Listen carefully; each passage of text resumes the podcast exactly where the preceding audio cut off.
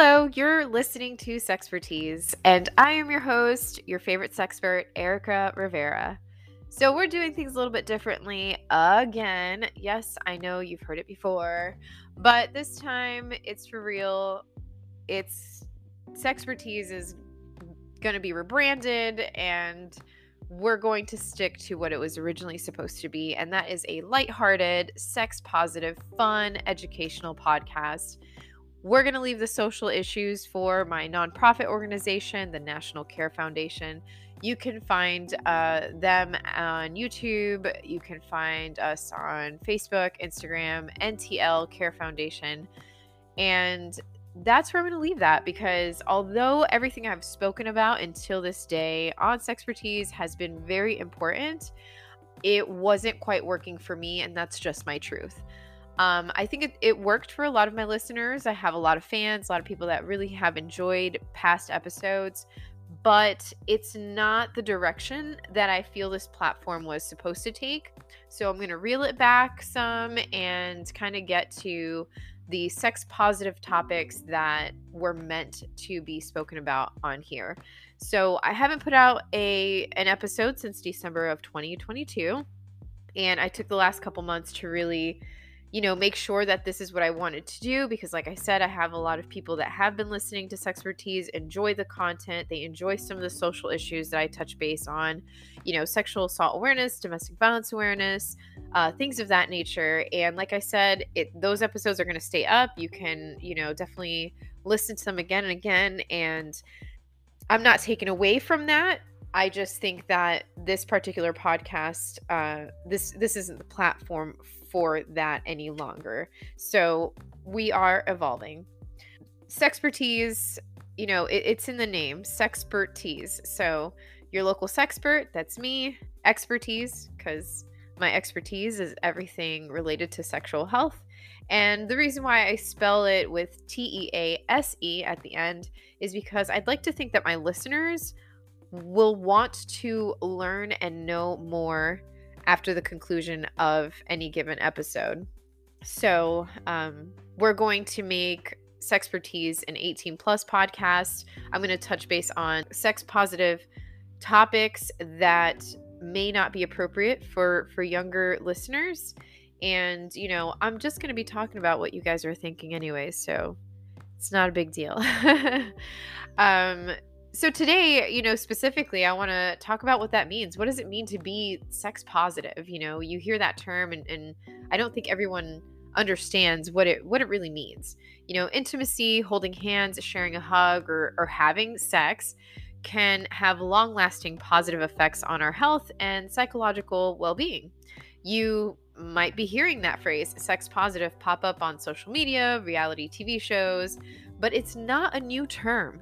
The term goes back to the 1920s and it just happened to resurface at different times, different moments in pop culture over the years. But what does that really mean?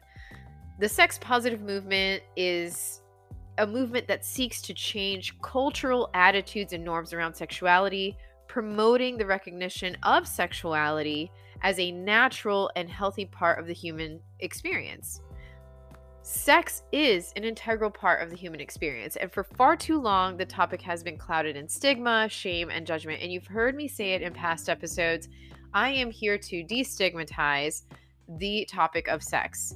Sex negativity is taught in abstinence, it's taught in fear based school sex education programs, it's preached by religious leaders and instilled by many parents. It's in shows and movies that we watch and policies that our governments pass and it can be very harmful at any of those levels. So, the sex positivity movement aims to change that, and I'm definitely a part of that. So, you know, you may have also seen other terms and hashtags over, you know, the last couple years, like hashtag free the nipple or hashtag F your beauty standards, hashtag sexual health is health. That that one I definitely agree with. You know, but most broadly, sex positivity says that sex can be a positive thing in a person's life. It can be a positive thing in a person's life. Just listen to that again. So, Sex positivity involves being non judgmental and respectful regarding the diversity of sexuality and gender expressions as long as there is consent.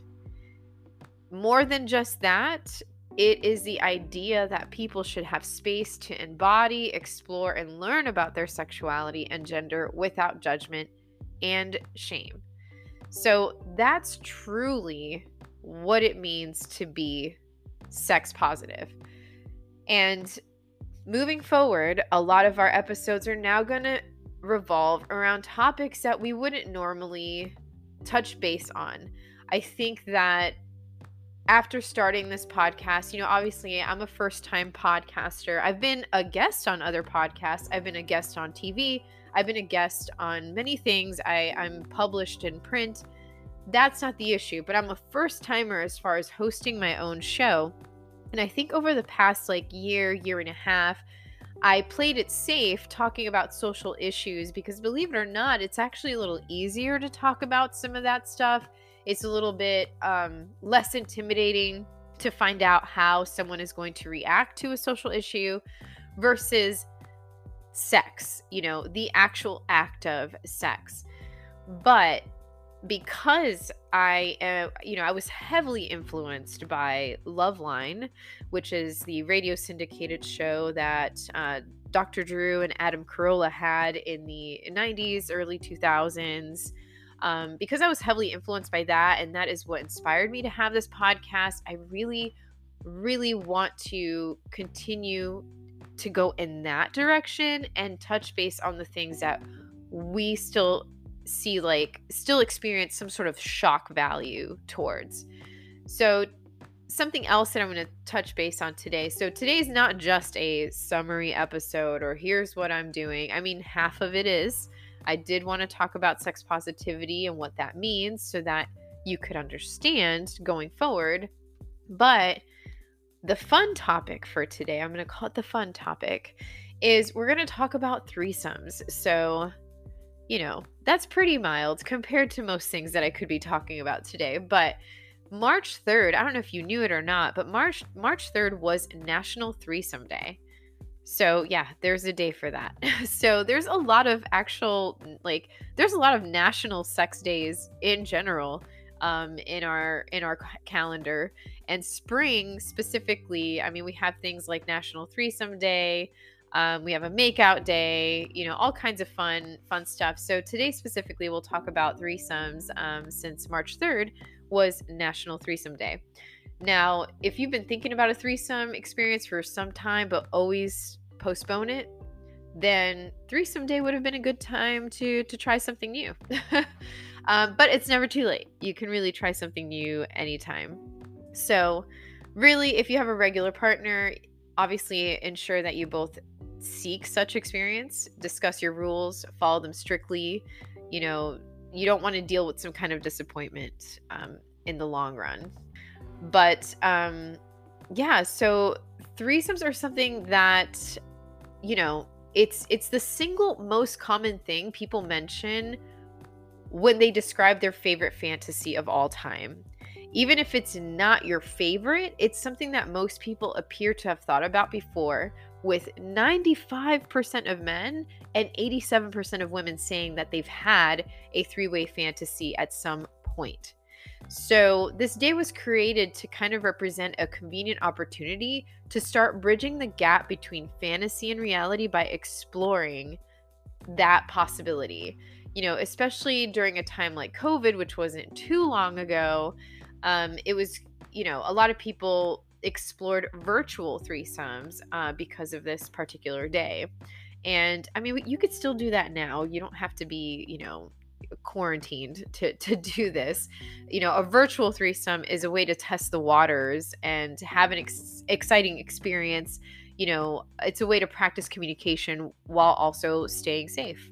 So, a lot of people that don't have any experience with a multi-partner dynamic this is a good way to practice in a virtual setting and figure out whether a real life threesome might be right for you and how to better navigate that situation in a way that reduces uncertainty and promotes mutual pleasure and enhanced communication. So, yeah, I think that it's it's just it's a very popular sexual fantasy and it's something that I just I wanted to touch base on especially with March 3rd having just passed. I think that it's important to understand the dynamics of a healthy threesome, the reasons for its appeal, and its potential risks and benefits so that it can help you decide whether you're ready for that um, or if that area of sexual exploration isn't for you.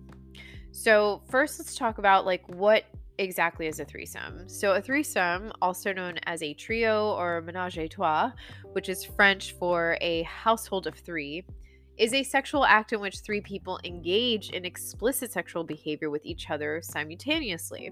So, participants in a threesome can be any combination of genders, sexes, or sexualities. You may have already come across the terms MMF, referring to two men and a woman, or FFM, referring to two women and one man, whenever you've researched threesomes on your own. The specific sexual acts during the threesome are unique to each situation. Every trio determines its own rules and boundaries according to everyone's, uh, all the participants' uh, desires or level of comfort. And the term threesome differs from the term group sex, which refers to sexual acts involving four or more people. So let's talk about different relationships that might lead to threesomes. So it can be talking about sexual behavior can be tricky if the terminology isn't you know isn't clear while a sexual term might have a particular meaning for you it could have an entire different meaning for your potential partner the following terms that i'm about to describe now refer to lifestyles that might involve threesomes so understanding these terms is going to be the first step in knowing how most threesomes can come about. So, first term is swinging. Swinging is a fairly old term, but many people still use it today. It refers to couples, uh, well, it refers to sexual partners, married or not, who like to have sex with other couples and singles. And this could be in the form of group sex, but it may also involve threesomes. Polyamory is the next term. Polyamory is a lifestyle in which you, your partner, or both may be sexually or intimately involved with others. This differs from monogamy, where both partners agree to be intimate only with each other. For people in a polyamorous relationship, sexual intimacy is permissible between people who are just friends rather than partners, and this interplay between friendship and intimacy may also lead to threesomes. Next term is an open marriage or an open relationship. In this particular dynamic, the two spouses or partners are allowed to have sex with someone other than their spouse. An open marriage could lead to a threesome in which the couple has sex with one person. And lastly, we also have consensual non monogamy. So that's also a term on its own, usually abbreviated as CNM. So, CNM refers to a range of relational and sexual practices where people have more than one sexual partner, and each sexual partner is explicitly aware of the others. All the terms listed can be categorized as CNM types. Openness is the key that distinguishes CNM from cheating or infidelity, since honesty is the foundation of consensual non monogamy. So, what do people think about threesomes? Like I mentioned earlier, the desire for a threesome is typically stronger among men, about 95%, and 87% of women have fantasized about having a threesome. I mean, but that's still pretty up there. 87% of women have fantasized it as well, so it's not just men. You know, that's that's just kind of what most people say, but women have also fantasized about it.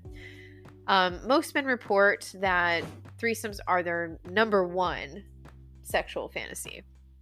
Still, a very small percentage of people actually follow through with that desire for a threesome.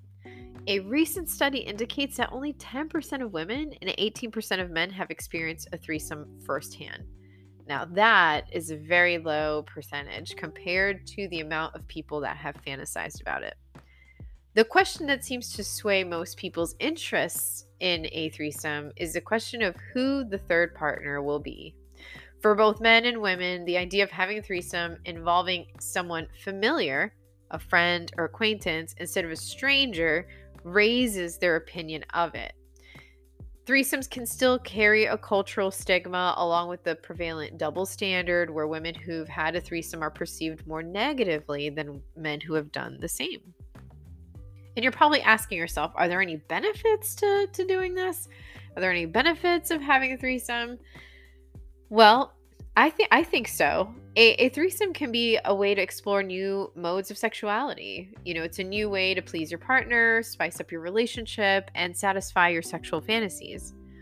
Over 80% of people who've had a threesome also said that it was a one time experience and mainly a means of feeding their curiosity.